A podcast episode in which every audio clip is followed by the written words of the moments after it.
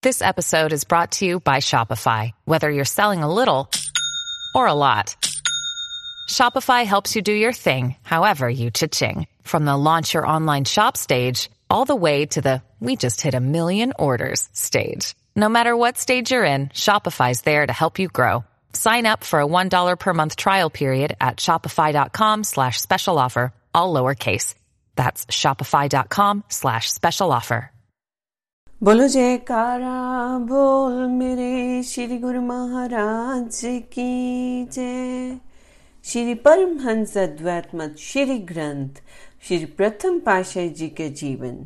पिछले भाग में हमने पढ़ा श्री आरती का मीनिंग एंड और श्री परमहंस दयाल जी के परम भगत साहेब चंद जी ने इस आरती को श्री चरणों में भेंट किया। और श्री परमहंस दयाल जी की प्रसन्नता को हासिल किया। भगत साहिब चंद जी ने भक्ति, प्रेम एवं ज्ञान के रहस्यों को उद्घाटन कर कई भजनों की रचना भी की। भगत साहेब चंद जी की सेवा, प्रेम एवं त्याग के विषय में अन्य भक्तों के सम्मुख श्री परमहंस दयाल जी स्वयं निज मुख से कई बार सराहना किया करते थे। इस प्रकार श्री चरणों में सेवा करते हुए उन्होंने अपना पंच भौतिक शरीर त्याग दिया। इसी प्रकार भगत धनी राम जी भी श्री परम दयाल जी के आध्यात्मिक श्रद्धालु भगत थे। ये दर्शमंद में के निवासी थे। ये भाव और प्रकृति से बहुत भोले थे। श्री परमहंस दयाल जी इन्हें भोला भगत कहते थे। इनकी धर्मपत्नी भी बिल्कुल इनके स्वभाव जैसी थी। इनका सदा का ये नियम था कि जब कभी भी श्री दर्शन के लिए आते जहाँ श्री परमदयाल जी विराजमान हो इस आ, इस आश्रम या मकान के दरवाजे से लेकर श्री परमदयाल जी के पलंग तक पति और पत्नी दोनों साष्टांग दंडवत करते पहुँचते और श्री चरणों में शीश झुकाते हुए परिक्रमा करते। श्री चरणों में यथाशक्ति बहुत से पदार्थ भेंट के लिए लाते।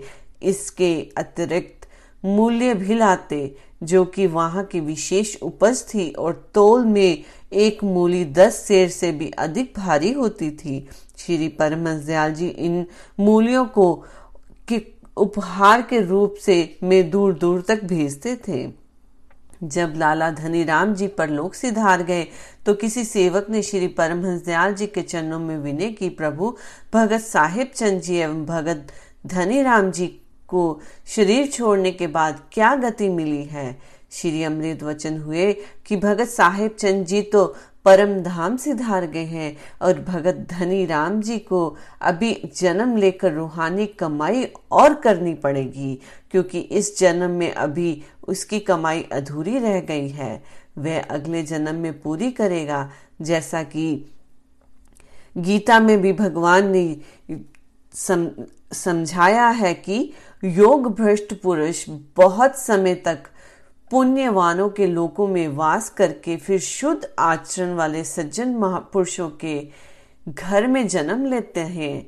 वहाँ पर वह पूर्व जन्म में साधन किए किए हुए एकत्रित समस्त बुद्धि रूप योग के संस्कार को पुण्य प्राप्त करता और इस प्रकार पुण्य सिद्धि के लिए आगे साधना करता है और साधना की पूर्णता पर परम गति को प्राप्त होता है।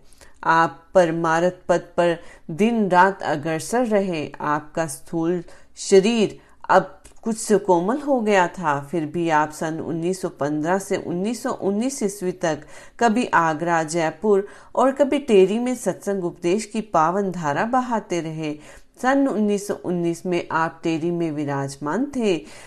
13 जनवरी 1919 को आपने श्री मुख से आर्शद फरमाए। संसार में चार प्रकार की सेवा की जाती है। धर्म, जिस्म, कदम, सुखन, धर्म अर्थात धन की सेवा, जिस तन से सेवा, कदम, चल फिर कर सेवा, भेंट लेकर लंगर आदि में लगा देना। सुखन सत्संग प्रचार सेवकों ने इन चार प्रकार की सेवा को प्राणपन से निभाया। जो व्यक्ति जिस सेवा के योग्य थे, उन्होंने उसी प्रकार अपना कर्तव्य समझकर सेवा की है और जीवन का सच्चा लाभ प्राप्त किया है, जिसमें हम उन पर बहुत प्रसन्न है।